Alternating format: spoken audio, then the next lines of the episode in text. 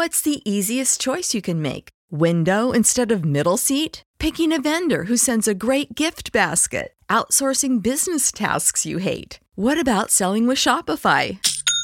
Whether you're selling a little or a lot, Shopify helps you do your thing, however you cha-ching. Shopify is the global commerce platform that helps you sell at every stage of your business. From the launch your online shop stage to the first real-life store stage, all the way to the did we just hit a million orders stage? Shopify's there to help you grow. Whether you're selling scented soap or offering outdoor outfits, Shopify helps you sell. Wherever and whatever you're selling, Shopify's got you covered. Sign up for a $1 per month trial period at shopify.com/try. Go to shopify.com/try now to grow your business, no matter what stage you're in. Shopify.com/try. When you need mealtime inspiration, it's worth shopping Kroger, where you'll find over 30,000 mouth-watering choices that excite your inner foodie. And no matter what tasty choice you make, you'll enjoy our everyday low prices, plus extra ways to save, like digital coupons worth over $600 each week. You can also save up to $1 off per gallon at the pump with fuel points. More savings and more inspiring flavors make shopping Kroger worth it every time. Kroger, fresh for everyone. Fuel restrictions apply.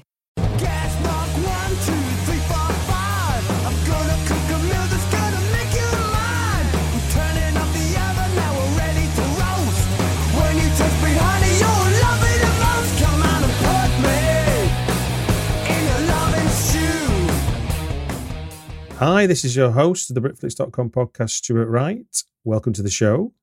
I'm just cutting in to say that this is an interview with Julia Ducournau about her new feature film, Titane. There wasn't time in the press junket to do the formalities, so let's just dive into the interview with Julia. Julia. Hi. Hiya. Welcome to britflicks.com podcast. Thank you for having me. My pleasure, my pleasure. Now, Titane packs a lot into 108 minutes. It's a visceral, sometimes shocking film, but from the headlines I'd got from when it played at Cannes and then when I've got to see it twice now, it's a heartfelt love story that evolves out of it, which wasn't something I imagined when I was going into the film first time round.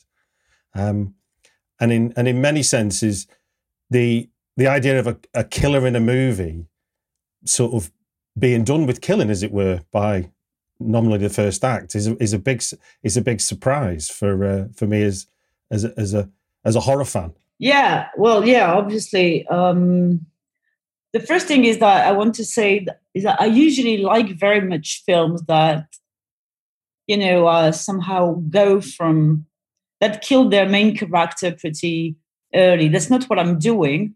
But this is something that I've always very much enjoyed. Obviously, this is the case in Psycho.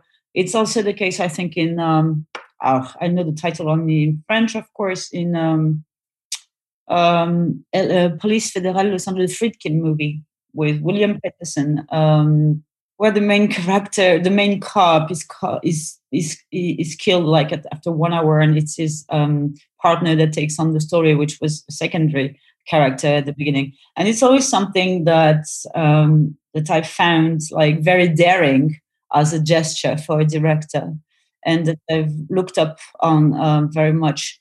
And I think it says a lot as well about how you can renew your audience's expectations, sure, but also a point of view and how they can revise their take on the story. It's always very interesting because it makes you active as an audience. You know, it's such a big move that it makes you like very active to stay in the story. And that's something that I think I try to do here as well with the arrival of Vincent in the story, when you think that it's going to be on her killing spree all around the film. And all of a sudden, like, it takes a huge step sides and it's not going exactly where you want to go. That's the idea there is like, obviously, it serves my purpose and what I'm saying about humanity, about love, about, again, expectations and representations and all that. But I think it's also in order to engage the audience into my story very strongly, you know. And by the way, when you were talking about horror on, and killers on the move in horror, let's say that most horror films have been done by men, obviously, and the killer on the move is always an outside threat. It's not like, I mean, always, most of the time, an outside threat. You know, I'm talking Jason, I'm talking Michael Myers and all that, you know. And here, the thing is that the killer is my main character. So it's really, it can't go on like this at one point, because she's not going to be able to be doing exactly what she's doing for so long. Yeah. Like Jared Johnson's Tony or Henry Portrait of a Serial Killer, where we're put into the mind. Ah, exactly. I was going to quote Henry. Henry is a very, very, for me, it's a big model for that, really, you know. I really love the way that basically he turns around, like upside down, your moral expectations on the main character, because he's this horrible, horrible serial killer, very scary, very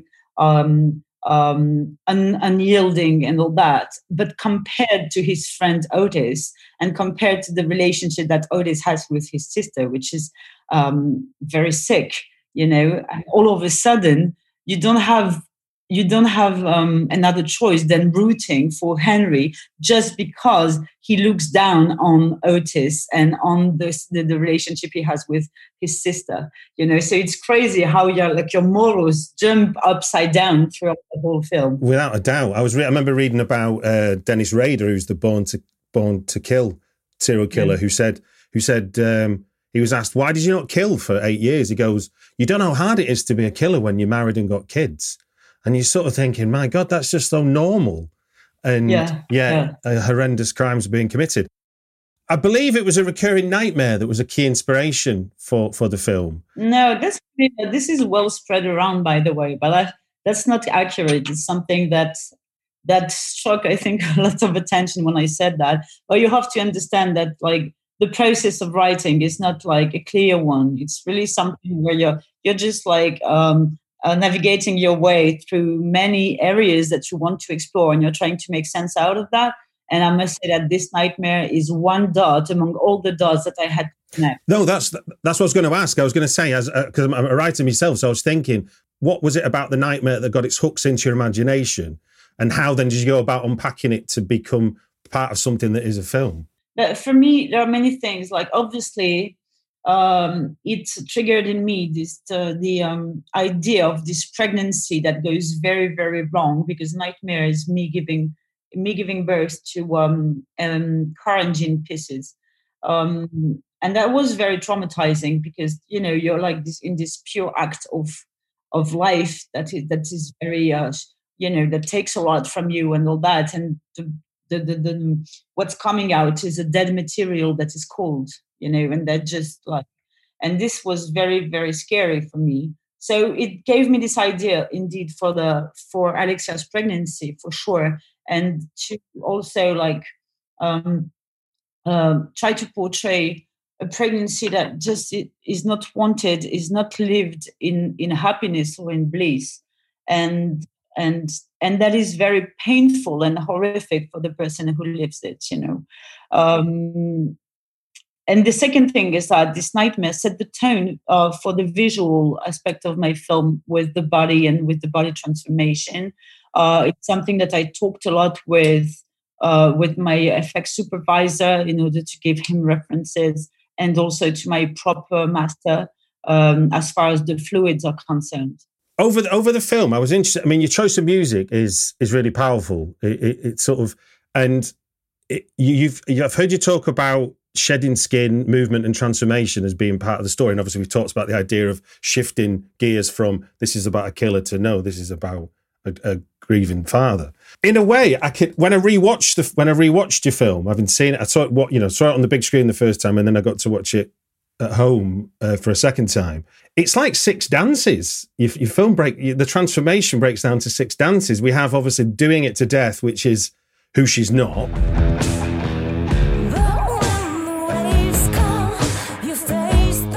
We have now. Is it Nessuno mi? Nessuno mi può giudicare nemmeno tu.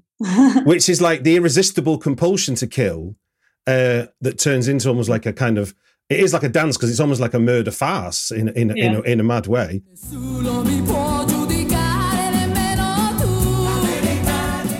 She's not there, which is the revelation of sort of Vincent's sort of, his need for love and his existential crisis really comes to the fore then, because before that moment, he seems to be this mysterious, enigmatic, powerful man with all these young men looking to him. She's not there. Well, Lighthouse is almost like a gender flip of the opening scene because we're objectifying the men. And then Crap on My Mind,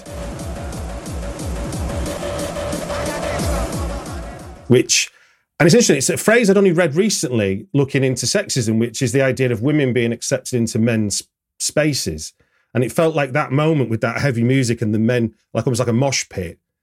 It is. It's like she's been accepted into their space and then... Well, she's trying to blend as hell, that's for sure. And then by the final moment, we get to the sultry version of Wayfaring Stranger by Lisa Abbott. I'm just a poor wayfaring stranger. And we get this feminine version of her. We get the return to this feminine version of her.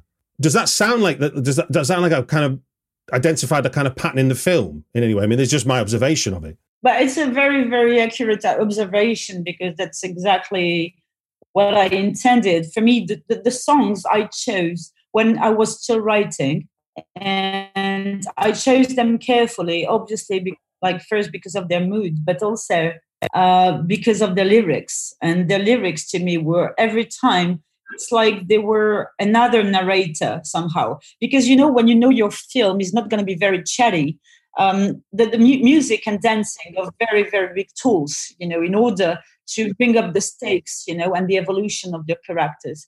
And that's why these songs were absolutely important and they were written in the script.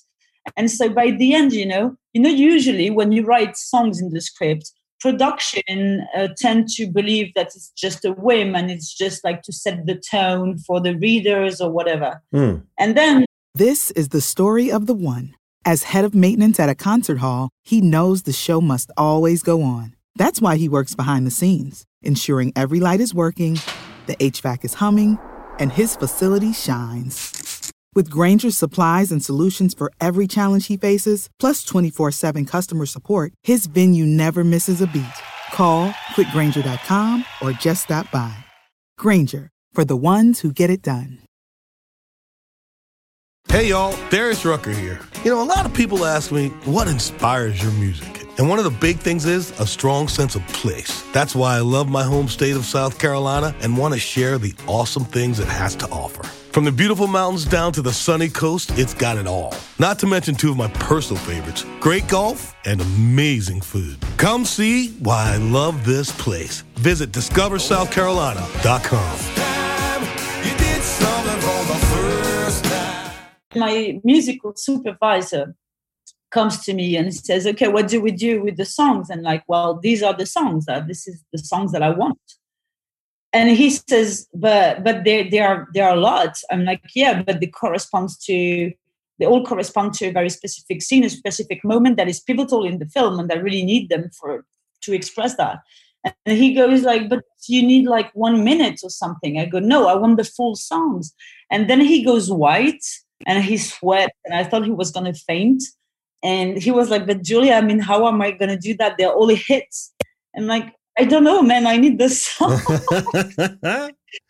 And he did a brilliant job because I got all of them. But I think that he lost at least 5 years of his life doing that. I imagine. I'm a big fan of 16 Horsepower. Me too. Have you heard their La Robe à Parasol, the French waltz they do? And they what? They do a French waltz called La Robe à Parasol, where they sing in French. It's amazing. Oh, no, I don't know that one. Yeah. Check out the album Folklore. Okay, I'll check. Out of interest, just as we're on music, are you a fan of, or do you know the band Godflesh at all from Britain, a kind of noisy industrial band? A fan of who? Godflesh. Godflesh? Yeah. I don't know it. The reason I ask is, the tattoo that Alexia's got is Love is a Dog from Hell, which I presume is a reference to Bukowski's poetry. Yeah. Yeah. There's a song by Godflesh called Love is a Dog from Hell as well.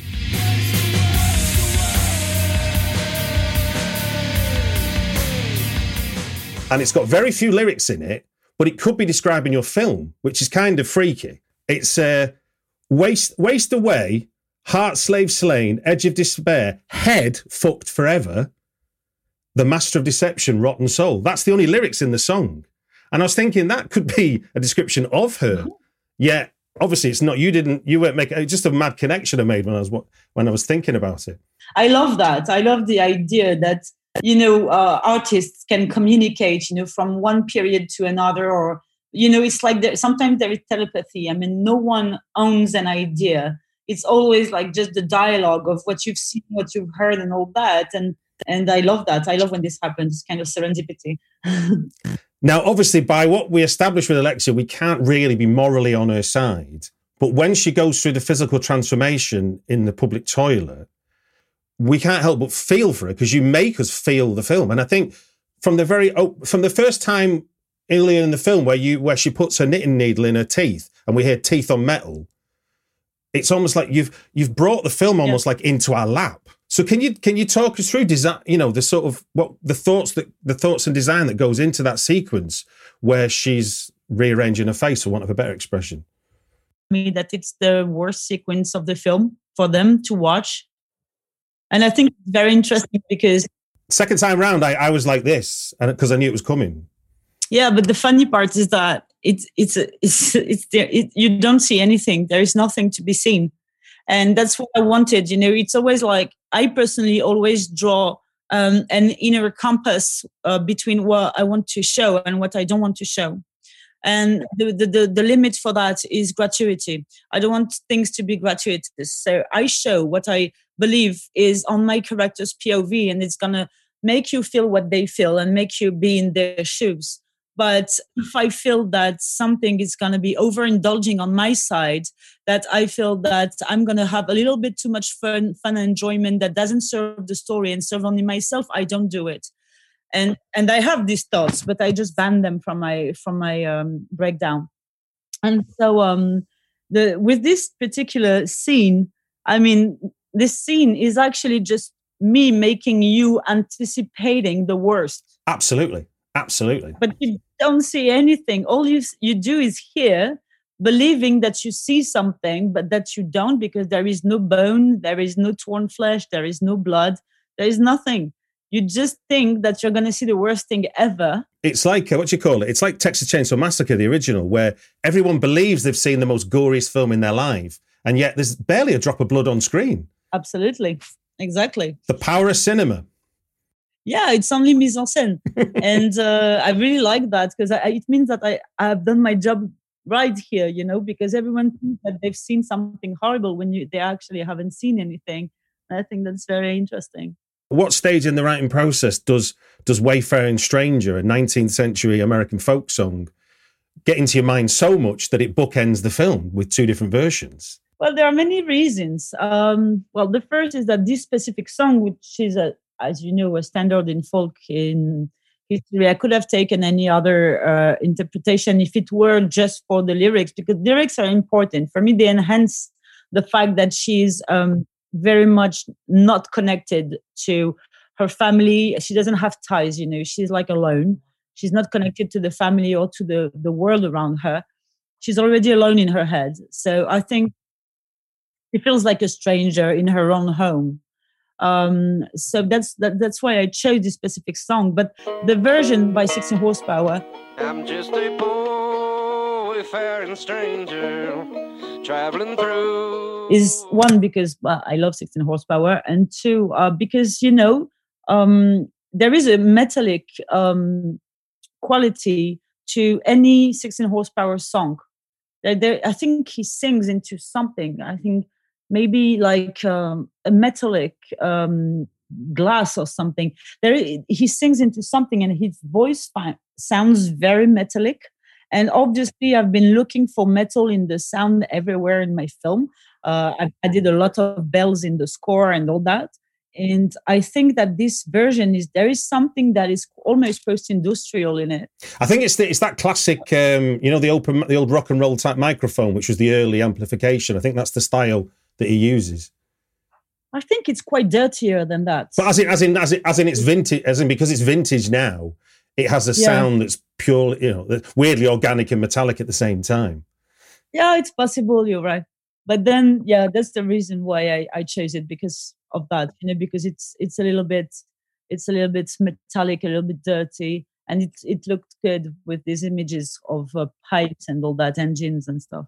Right. Well, one last question. Agat and Vincent completely give themselves to the film, and obviously they obviously trust you a great deal. What are the conversations like around the screenplay when they're obviously reading what they've got to do, and you discussing how you want to do it, and how do you build that trust that it's gonna look amazing, it's gonna make the film brilliant?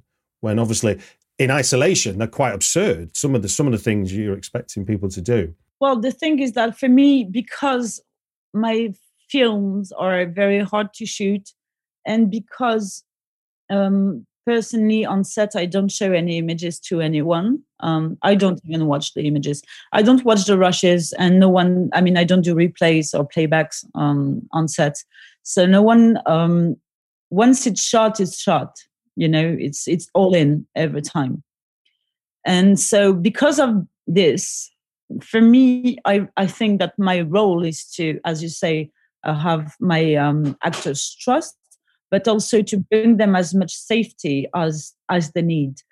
They need to be safe, they need to feel safe, they need to feel where they're going and that they're going somewhere. So for that reason, we talked ahead in pre-production, we talk a lot, not about just the script and, what it means or whatever and what characters does, but really about how things are going to be made. And because usually, they are very physical shootings, so I don't want them to be like completely...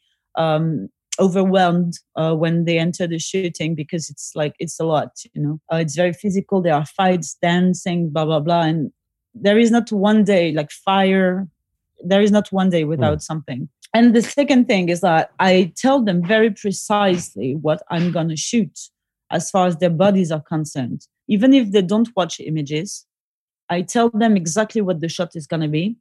I tell them what I shoot from their body, and if they're not comfortable with me shooting a part of their body, I don't shoot it. I have smaller crews for nudity, although my crew is mostly female, so it feels a little bit safer for my actress, but still smaller crew for nudity. And and again, they have very they don't have really the keys of my universe, which is good because it means that they have to trust me no matter what. And they can, because again, every time I'm it's not I'm not maternal or anything. It's just, I tell them factually what we're doing, sometimes I don't like to psychologize things on set. For me, these things have been done before. When we're in pre-production, we psychologize things and stuff.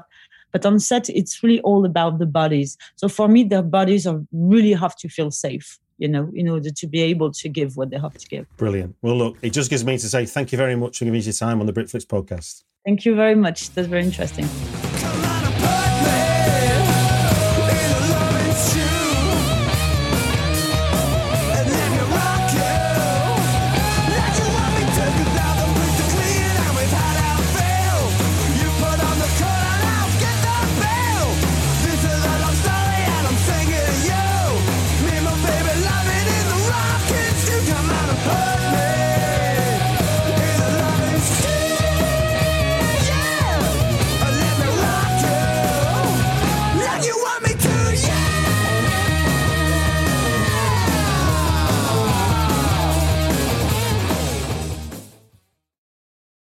Hey, y'all, Darius Rucker here. A lot of people ask me, what inspires your music? And one of the big things is a strong sense of place. That's why I love my home state of South Carolina and want to share the awesome things it has to offer. From the beautiful mountains down to the sunny coast, it's got it all. Not to mention two of my personal favorites, great golf and amazing food. Come see why I love this place. Visit discoversouthcarolina.com.